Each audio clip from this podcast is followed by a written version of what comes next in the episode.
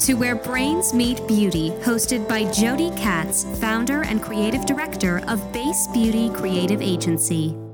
Hey, everybody, it's Jody Katz, your host of Where Brains Meet Beauty podcast. Thank you so much for tuning in. This week's episode features Anisa Telwar Kaker. She is the founder and CEO of Anisa International. And if you missed last week's episode, it featured Eve Carr Momperos. She's the founder and CEO of Kreyol Essence. Thanks for listening. Hey everyone, before we get started into Anisa's episode, I want to let you know that her brand has offered all of our listeners a 20% off discount on their website, anisabeauty.com. And Anisa, they're the experts in makeup brushes and skincare brushes, so you'll definitely want to check them out. This offer is available for the whole year of 2021, so you'll have time to restock. The code to redeem is Anisa Beauty 20. So that's A N I S A B E A U T Y 20. And during launch week, we're doing a giveaway of Anisa Beauty products and also some Where Brains Meet Beauty swag. So check out our Instagram to enter. Hey, everybody, welcome back to the show. I am so excited to be here with Anisa Telwar Kaker, founder and CEO of Anisa International. Welcome to Where Brains Meet Beauty. Thank you. I'm so happy to be here, Jody. It's fun. It's really great to be doing this. It's um so cool to meet you. We had such a really fun conversation for our intake call. So I was so excited to come back together and see your face over Zoom and record for our listeners. Um, so when you said today we'll start with my favorite question, it's become my favorite COVID question because before COVID, when we were actually like in the studio face to face with our guests, I would always ask about like how are you going to spend your day today? But I, I kind of feel like I know how everybody's spending their day today, which is in front of Zoom meetings and calls. So um, I've switched my favorite question to um, you know think back back to the time that you were a kid and um, when you think about what career meant to you, uh, what did you want to be when you grow up? Um, so tell us, what was your fantasy job? So I thought it would be amazing to be a pediatrician, that I would want to go into the medical field. I thought I loved my pediatrician. He was the best and he was so helpful and sweet and kind and smart. So I thought that's what I would want to do. And how long did that um, dream to be a doctor um, stay alive for?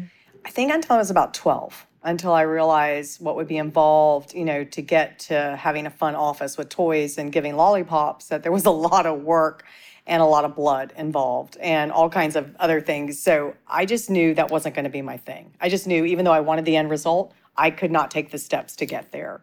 Uh, that's so cool. So, um, yeah, there's blood, but there's also lots of boogers, and you know, you know, exactly. Kids, kids are germy. I have two of them, so I can say that. Uh, so. Yeah yeah, that ear oh, thing. I, I wasn't into that ear thing.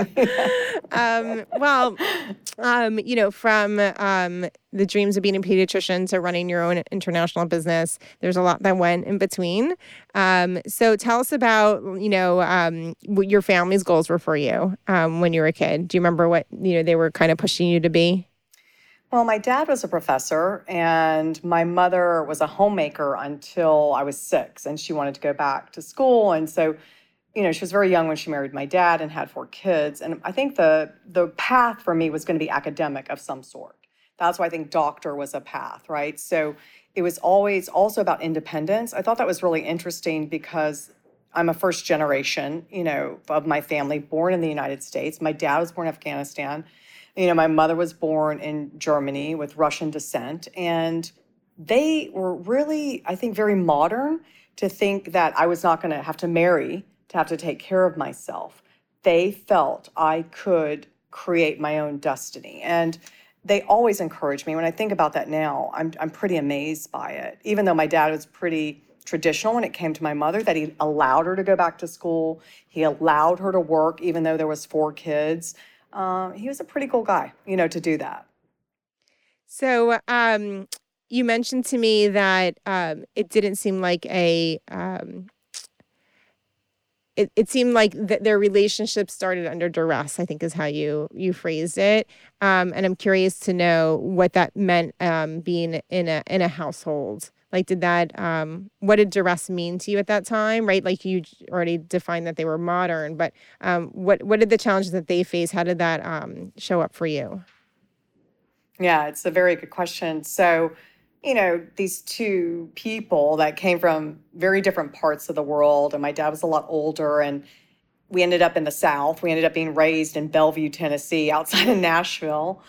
I don't look like I could be from Nashville ever. And my mother was, you know, blonde and very light skinned. My dad was super dark. So we were this mix. All of us looked like we could be different, you know, nationalities. And we're, we're raised in Nashville. And so they were very passionate people, these two people that came together. And, you know, their passions were, you know, a, there was a lot of energy going on. And they were very powerful, each in their own right. So if you could imagine, right, like, like kind of that what's happening in this dynamic, you know, my dad's a really strong guy. He, wa- he really loves his family and his wife. My mother's a really strong woman and she just wants her independence. Like they met when she was super young, 17. My dad was in his 30s. They got married by the time she was 19. She had four kids by the time she was 24. And she was a very charismatic woman and she just had a drive. So she's being driven in one direction. He's trying to hold her, right? And he's being driven in one direction. And so it was a combustible, you know, uh, a lot going on that was really tough as children because what he was raised, you know, Afghanistan, how you kind of dominate a bit, you know, in the home.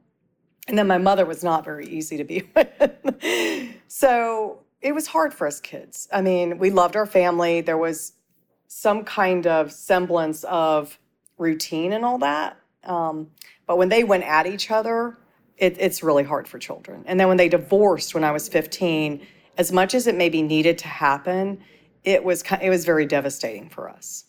Um, when you think about your own style as an adult of um, meeting conflict, um, I guess what what has your journey been, right? Like in, in business, there's always conflict, right? Like in our lives, there's conflict. We can't avoid it. It's part of life. Um, watching your parents' conflict, how, how, did that show up for you and as you evolved your um, leadership style? It's a really, again, uh, very deep. um, it's it's a very deep question, and there's been a real path about it. So the one thing about my parents is they didn't avoid conflict. They were not great at timing, though, right? So I think with conflict, what I have learned over time, like I'm very direct, like I will tell you, but I have learned over time, over time, there is a way to be direct. Um, you know, I am not a passive person, but I have learned when to have these conflict type situations.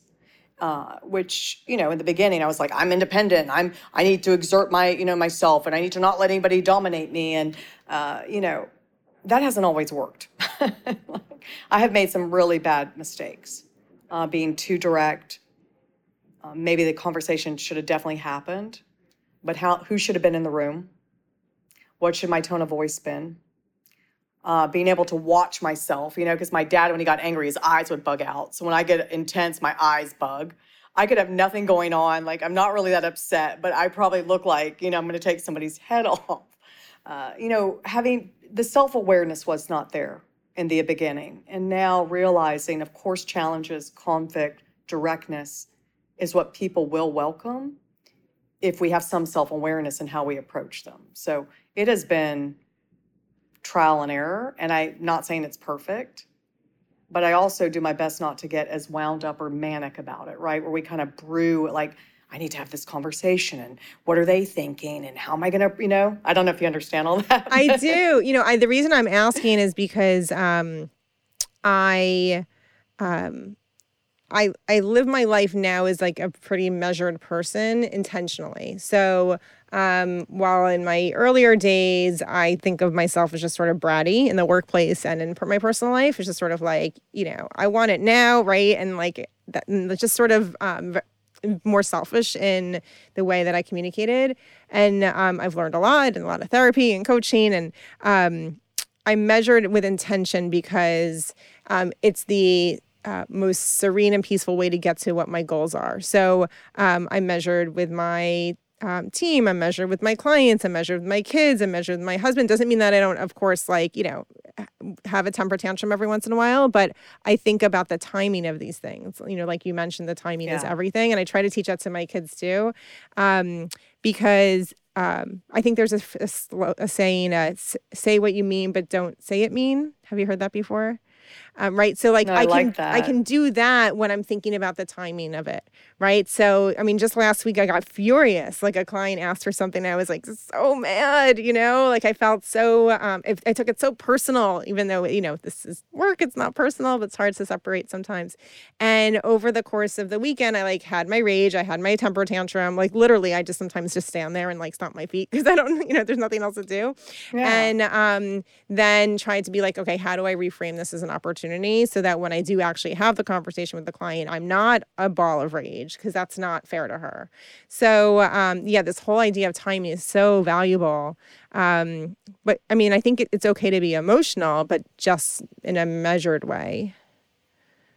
The thing that I used to tell myself and how I feel through it now through COVID too is that when I know something, I want to tell somebody. Like, I don't like to keep secrets. I don't want it in my body. So it was a very selfish thing, kind of like what you, I mean, I don't know if you meant that, but I felt like it was selfish. It was about what I needed in that moment to get it out of me because I couldn't contain it anymore. I felt like I had this secret and I just needed to get it out.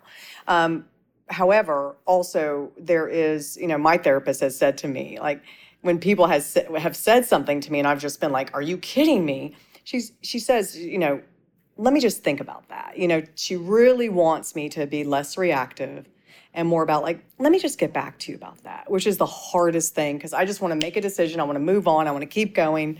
And that has been tough to learn, even in a positive. Even when I know I want to do something great for someone or I want to move forward, she still wants me to take a minute, you know. I think it's a really valuable practice though, especially during COVID. I mean, I feel like my life is like 10 hours a day, like in front of a Zoom like this, you know, and like the room gets hot and I, I don't have enough breaks in between. And um, to take a few seconds or minutes or sometimes hours or days to just pause is um, really healthy. Right, as opposed to being like bum bum bum Yes. bum bum bum bum. You know, it's it's a lot. I think it takes so much psychic energy to keep that pace going. Right, so I love this idea of like actually pressing pause on decision making, even if you know the answer. Like, why why can't you just let it let it be out there for a little while before you um, make it definitive? I mean, I think it's what I got kind of from the working for my mother. Everything was so urgent because she it was urgent at the time. It was life or death at the time in some ways. You know, she was taking care of four kids. She had a company, like she was on her own. So I got all that frenetic energy to create. But sometimes the energy of creation doesn't have to be chaos, right? It doesn't have to be this manic energy to to develop and you know whatever it is. Now creation can be calm. And that has been something I am learning. Um, and actually, people respond better, right? They can create better in calm. Uh, so that is my my hope to continue. Right. My goal, my daily goal is serenity. I don't always get there. Um, but if I can Mm. Especially with two kids. well, they're I mean they're 13 and 9. They're pretty easy to be around now, Oh, thankfully. that's good. um I do feel for parents with little little kids at home during this time. It's um you look too you know. young to have a 13 and a nine year old. Thank you. I love skincare. Um, Yeah. So I um I do think that it's so valuable to um, create a goal for myself of serenity, which I can't always achieve, but I do think it opens the door to more joy in my work. Right. Like I started a business because it seemed more fun than working for someone else. Right. So, like, fun is really always at the root of this for me. And I guess if I wanted to be a bazillionaire, I would have picked a different industry. Um, so, the goal is really fun. The goal is being creative. And for sure, I can do that more. My team can do that more if like serenity is our guiding force, you know. so smart. Calm. I wish somebody would have told me that. it's, You know, it's take- so it's- it's smart. It's, taken a lot of roadblocks to get here, and it's not every day. Like I get, you know, I get stuck in my own head, and you know, these ideas say, uh, what do they say? Like um, these like angry ideas live in my head rent free, right? I need to get them out. Um, but you know, I, it's good to have a goal. Yeah, I had another mentor recently say to me, if I'm having a thought I don't like, just say next. So that's what I've been doing is just saying next. Anytime I think something, I'm going down that road and it's been working, you know, when I remember to say it. And um, I think, I mean, it's it's pretty powerful, the thought of serenity. And because the thing is, it has a ripple effect. There's people that depend on us that need our energy to be grounded so that we can then grow our business because we can't just grow it on our own, right? So if they're calm, if they're serene, They're going to make better decisions. We don't have to get in the weeds with them all the time. They can feel more comfortable to make mistakes. They can come to us easier. They know we're going to be calm. Um, yeah, I don't know why nobody talks about that. like we should as leaders, right? And not a fake calm. It has to be real. It's not like I have Right. this facade and I'm going to leave you and then I'm going to flip out, you know, with my executive team, which sometimes does happen. But, um, you know, it's just, can it be authentic calm? Can we really lead with that? I think is a good goal. Yeah, um, I think that that idea of authenticity and being real about it is crucial. So faking calm, I mean, I think that's what we probably grew up with. Well, I mean, well, you grew up in your own business. So what I would have grown up with, right, in like industries where like I wasn't the boss and, you know, I didn't make have the final decision, um, there would have been this like facade of calm or this facade of I got it or this facade of I'm cool. Um, but that wasn't actually real. So the idea of like, you know, truly like seeking this out and knowing that every day you're a human and it's not going to be easy every day, I think that's the fix, right? Yeah. Like being honest. Yeah, and being, you know, vulnerable, which is no fun. You know, like being vulnerable in front of people, making mistakes, you know, showing them that we're, you know, nervous or scared or like we don't have all the answers. That's been the best part to tell you the truth about COVID, where I got to be vulnerable and not like act like I knew everything. And they were okay with it because they didn't know everything either. Like that's been the one gimme here about compassion um, for each other and ourselves. Like I don't, I don't know what's going to happen tomorrow, but I'm going to do the best I can today. It's the first time I ever really have said that. That's so interesting that you bring that up because I remember um, pre-COVID, um, it was um, our holiday party, so I guess sometime early December last year, and um, I was like, you know, what do I want to say to my team right now? Like our, our company like quadrupled in size last year, and it was really like my dreams literally came true. And I said to them, like, I've never done this before. I've never had this many employees. I've never had an office like this. I've never had these type of clients. Like everything we're doing every single day is brand new to me, right? And um, I said it because I wanted to be vulnerable. I wanted them to know that, like, you know, we're all just figuring it out together. Um, the craft we do every day, that's, you know, that's easy. Being creative is easy, but like the putting the pieces together in this bigger way is more challenging. So um, it felt so good to say that out loud. It felt so good to be honest about like, you know, they probably look at me and think I've done this before, right? The people who haven't been with me as long. Like, but when when have I ever led a business this big? Never. like this is what I've been waiting for and working for. So it felt so exciting to say that. And I remind my team of that often. Like I've never done this before. I love it. And they're still with you. Well, yes, um, I'm so grateful for them. I mean, my team works so hard and harder even now because uh, you know everything is just so complicated and compromised. Our time is compromised. Our um, psychic energy is compromised. Clients are nervous about you know a thousand things. So it's it's certainly complicated. Um, I want to talk about your your career journey because you told me it started at the age of 17 in your in your garage. So this almost sounds like a, a tech story, right?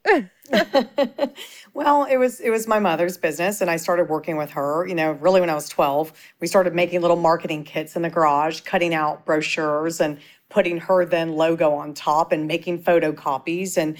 And you know, then I started using a telex machine, which I don't know if you know what that even is. And then I started faxing, and then, you know, then from 17 onward, I was working with her. I did my first international trip with her. We went to Turkey together. We walked through large warehouses where she was going to import things to the United States, which were going to be, you know, rugs at first. And then, you know, I started, you know, full time when I was 21, really supporting her in the you know financial aspect. I went through irs audits. I did you know learn payroll things. I worked with her accountant. I um, was doing business development. I was understanding about letters of credit. I was understanding about banking. Yeah i mean my world in a very you know short period learned international trade from a woman who was also learning it who was super intense and dynamic and expected a lot um, my age, she didn't care. I don't think she remembered how old, how old I was half the time. And I had to do what she needed because, you know, we were supporting the family. And for some reason, she acted fearless, right? She didn't show a lot of fear. When I did see that, it would be very scary, you know. When that when my parents divorced, there was a year that she was very depressed. But then she just picked herself up And she just ran, you know, into this opportunity and never looked back until, you know, it got really bad or the company dissolved. And then she didn't know what to do. But then she fi- started figuring it out and figuring it out and figuring it out. But then I had to go start my own business. So, how did learning international trade turn into brush expertise? So while I was working with her, a gentleman walked into my mother's business um, on West End in Nashville, Tennessee. This guy comes in and he's from Korea and his family manufactures cosmetic brushes. And I said, Tell me more. And so it was interesting because it aligned to me with fashion. You know, when you're talking about makeup, and I was like, wow, well, I'm about to take a trip to New York. I was 21 at the time. I said, let me see if I can call on Revlon for you. So I just picked up the phone and said, can I come see you? I have something very unique. Little did I know, I didn't have anything unique. This guy was kind of pulling my leg a little. And so he could make brushes. He did have a family that could make brushes, but he was only 25 and I'm only 21. So if you could imagine what that situation was. And then, however, you know, because it, I don't know, something pulled me, you know, something said, to me, there's a conversation I can have here that's very different because I called on someone that was a man. And I was like, how does this guy know anything about brushes? Like, I'm a woman. I don't wear makeup that much, but I know, you know, brushes a lot more than he does. And I have a gentleman who can make anything I want. And he says he'll help me. So I naturally started to get in product development and marketing. It just, just resonated, right? Because it's like a puzzle you have to figure out the pieces. You have to figure out what engages people. Is it a color? Is it a conversation? And it just got me excited. And I started reading about business, Think and Grow Rich, you know, Zig Ziglar, you know, The Power of Positive Thinking by Norman Vincent Peale. I realized that the sales part of it, I was going to have to break through a lot of fear because I was really scared. I was super insecure. And I was able to start teaching myself, you know, I was able to bring in tools and trust the process uh, and just create, you know, create this business, create myself, create all of it. And I had good people who, so, you know, I always got signs along the way. I'm going in the right direction, you know, where people would just kind of walk in and be like, you're doing the right thing, but just pivot this way a little bit. And I fell on my face a lot, but I really do like financial independence. And I feel like I got that from starting my own company. So, Anisa, I, I have, I mean, it's kind of like an existential question. Maybe it's a little bit m- much for the podcast, but I, you know, I look at my my I look back and see my headspace in my 20s like I want to I want to be in like an image driven industry and blah blah blah. So like that's where I always headed. I didn't know why. It's just, you know, what appealed to me, pop culture appealed to me. So uh, I did that. I'm like, well, I want that better job and I want that better job and then I want this better job, whatever this meant to me at the time, which I think was just like what other, how other people perceive the job, right? Um, like I didn't want to work in an industry that wasn't cool by other people's standards, and um, so now I'm here and I've been running my own business for almost 14 years, and it's hard, and sometimes it sucks, and sometimes it's great. Um, and I look at my friends in my age group, and they're you know becoming like the CEOs and the CMOs of, of brands, big and small. And then I'm like, but so this is what we were always aiming for, like the what the what we're doing right now. And it seems really um I don't know, like this big idea, like, but okay, now what?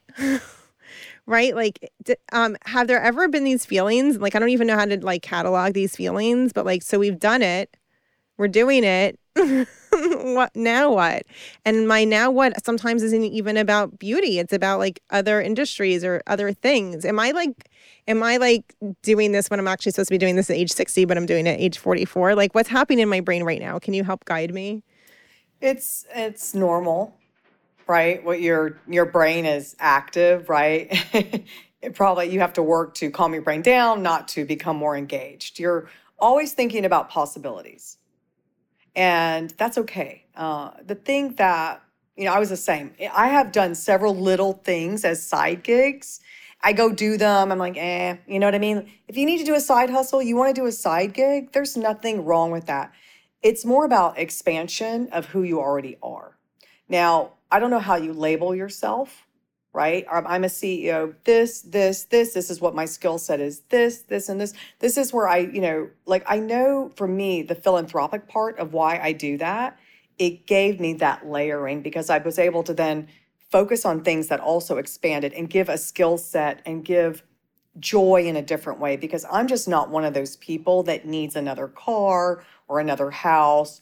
You know, yes, I'd like a plane. I don't know if that'll ever happen, you know? but um, I'm not. I've just never been one of those people that I did it. Let me show you what I have. It's always been about what am I growing? Like, what am I building? That's what I think my mother taught me. Like, I'm building something. And so based on you what you're building what are the other little building blocks that you need right what is your empire going to be when somebody first said you know i had an empire i thought that was really funny but then i start to look because i still am that little kid in that garage sometimes you know got a factory got two factories in china got two satellite offices i have this many employees i've done this much philanthropic work and i'm still like i'm just doing this right i'm still like i'm just that person um, I can't, you can't see yourself right now, and we usually don't see how much we've done. And what I would do is because you're doing a lot of work on yourself, is just trust the process. Write down what you're thinking. It doesn't mean you have to do it. But what is it about that little thing you're thinking that maybe you feel like you're missing? You know, maybe there's just a small nugget. Maybe you want to travel more for inspiration. Maybe it's something you want to teach, you know, like maybe it's like, look at what you're doing with, like, you know what I mean? Like, you're just trying to layer who you are and that's what's amazing about you you know well maybe um that's interesting that you said like how like what we do is like it actually i, I guess there's so much more there's there's so much more potential like right when you're an ambitious person. So maybe like okay the, the the doing what i've always dreamed of doing and literally having my dreams come true is amazing but I, I guess it's not as hard as it used to be right? So i have more room i have room for more yes. right um, yes. And I think you're totally like um, tapping into something that I've been like during COVID. I sort of had to put aside these other pursuits because it was just like chaos, right? And um, need to keep the business functioning. Um, so, but uh, the the I really love leadership, like in training leadership and guiding. So, like maybe that's what I'm missing, right? I don't get to do that right now because it's just not a priority. Uh, like there's just not enough time in the day.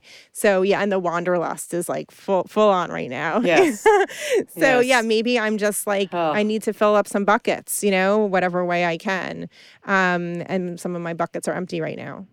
Yeah, and I think it's okay. I think you know you need to be empty so that you when you make the choices to start to fill again it's a conscious because i think all of us were running running running when i think about how much i was doing and going and seeing and being and when life kicks off again, well, it's more open, I'm really curious what am I going to accept back in?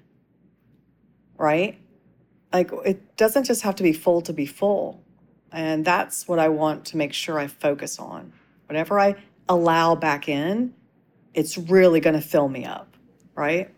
Oh, I love that. Right. Because this is sort of a pause from having to say yes to things. Right. Um, you you have, I guess, more um, more opportunity to curate selectively because you've had to curate yeah. extremely. And it's okay to be empty. Yeah. Yeah, but I think it's good that we empty for a minute because what's kind of filling me up right now is very interesting. It's really like I sit in my meditation room, right? I'm like really like enjoying like looking at the things around me that have been around me and looking at them differently, you know? Um, yeah. So I this has been, you know, silver linings. Hopefully we all come out of this people get to go back to work. I mean, everything that we're dealing with right now. But I think we can all look back and say, wow, my whole life shifted at that moment, you know?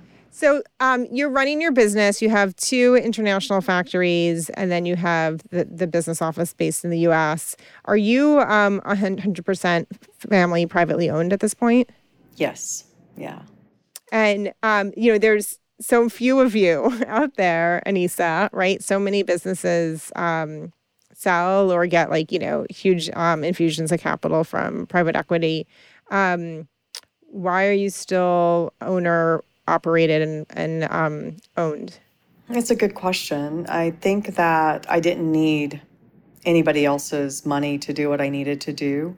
I also, when I started, had some small partners and I, I saw the control they could have, even if you have 30%. And if something goes awry, it's very difficult uh, to navigate. And I feel like I have enough people telling me what to do my customers, my employees, my, you know, myself. I didn't need more voices in my head.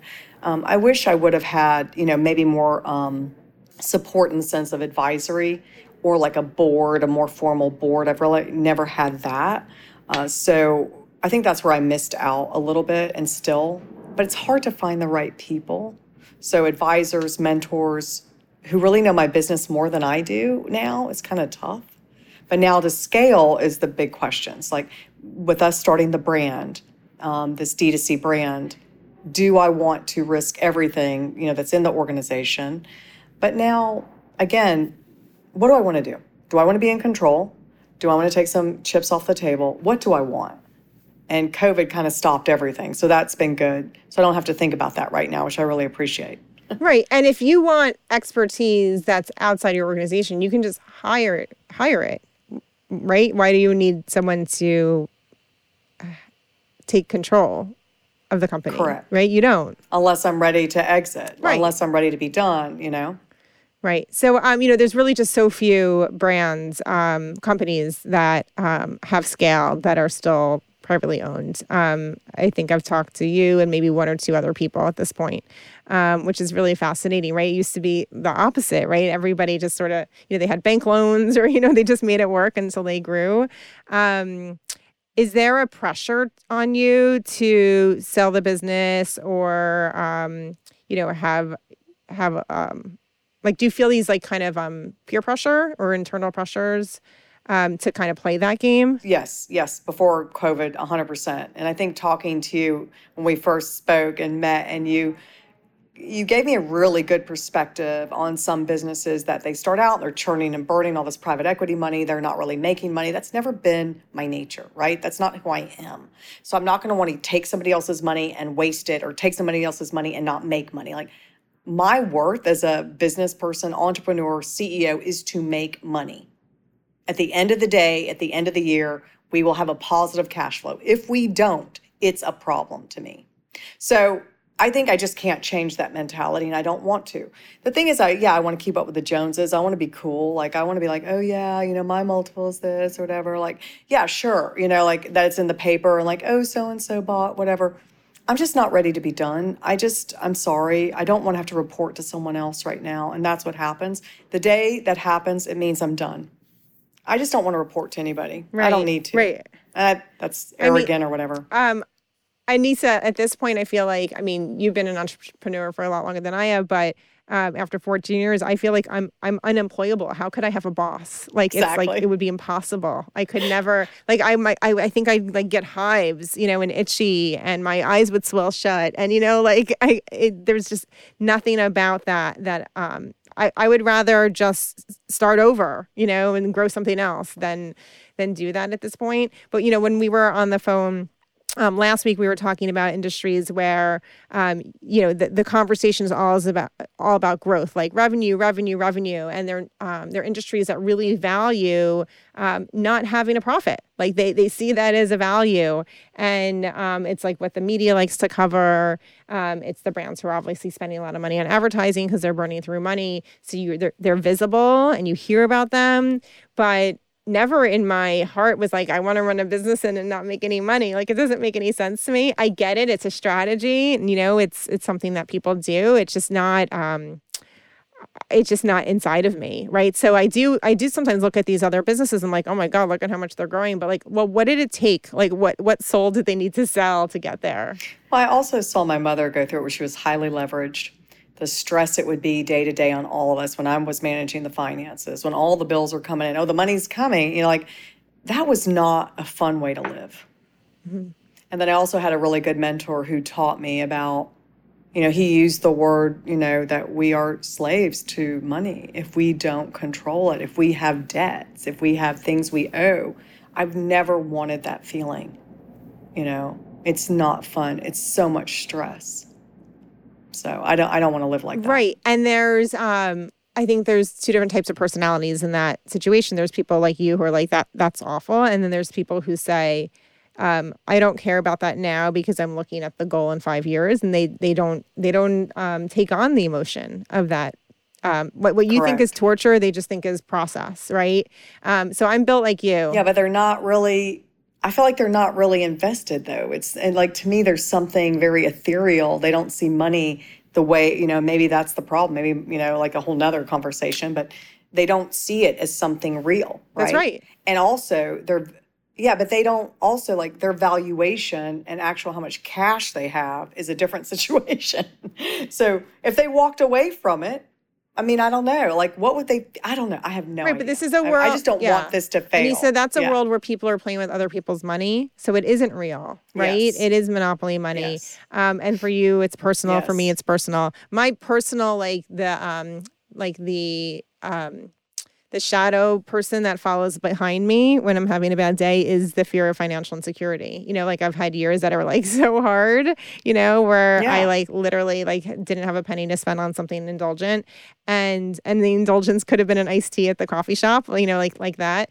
And then um then I've had much better years. Like last year was like literally dream comes true, like the best clients, the best team, like actual money, you know, like money coming into the business, more money coming in than going out, right? So um but I yeah, I I that's that, that's the shadow that follows me around when I'm having low days is that fear um, because I see it as real, right? It's my livelihood, it's my kids' vacations, right? It's um, and it's your you have employees now like don't like to me i have people who work for me like i just actually care about you know what would happen to them if i was like hey i can't do this anymore like i, I some days i would be like i really don't want to do this anymore and i have a lot of obligation i don't know how i'd be able to sleep at night so that's again this consciousness or whatever it is for me that i've come into this world with that is what I feel my responsibility is to live like. And I've accepted it instead of starting to, res- you know, resist it, that I'm not one of the cool kids, you know? This is just who I am and it's okay with me. Yeah. I love that you mentioned the cool kids because um, this is going so full circle for me, Nisa, because, um, you know, in like the advertising world, you know, think about like the 90s and the early 2000s is like about having that expensive furniture in the lobby. And it was about like being, you know, in all these fancy places. And that was like never me. I just didn't care. I'm not, I'm not into fashion. You know, it just wasn't a world that I was a part of. And I thought that was like a huge detriment to my potential to grow the business. And um, eventually I, you know, got my head screwed on a little bit in therapy, started working with coaches, and I'm like, cool is is I'm I'm not cool, that's fine, but we're like the new cool. Like COVID's proved to us like everything I've been working for is like, well, we're really good at this. Like this is what makes us cool, and it's not the fancy furniture. So um, I had to give that up, you know, that I'm not like the other people. Yes. It was hard. It took a long time. Yeah. I'm, I think I'm there. I think I'm really there. Like, and like you said during COVID, that I'm still standing. Like all the, like I, I get a lot of stuff from like just employees, ex-employees, like the things they'll say, and now I'm like, why have I ever listened to them ever? Like they're not running a business, they're not responsible for anybody.